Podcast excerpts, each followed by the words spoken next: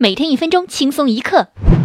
刘翔的妻子葛天因为参演了抗日雷剧《一起打鬼子》而遭到了网友的集体吐槽。葛天饰演的银妹在去看望被皇军关押折磨的爱人大棒，一阵缠绵之后呢，大棒从前者私处掏出了一枚手榴弹，二人高唱“再爽一次”的自由赞歌之后呢，拉响了手榴弹，随后二人牺牲。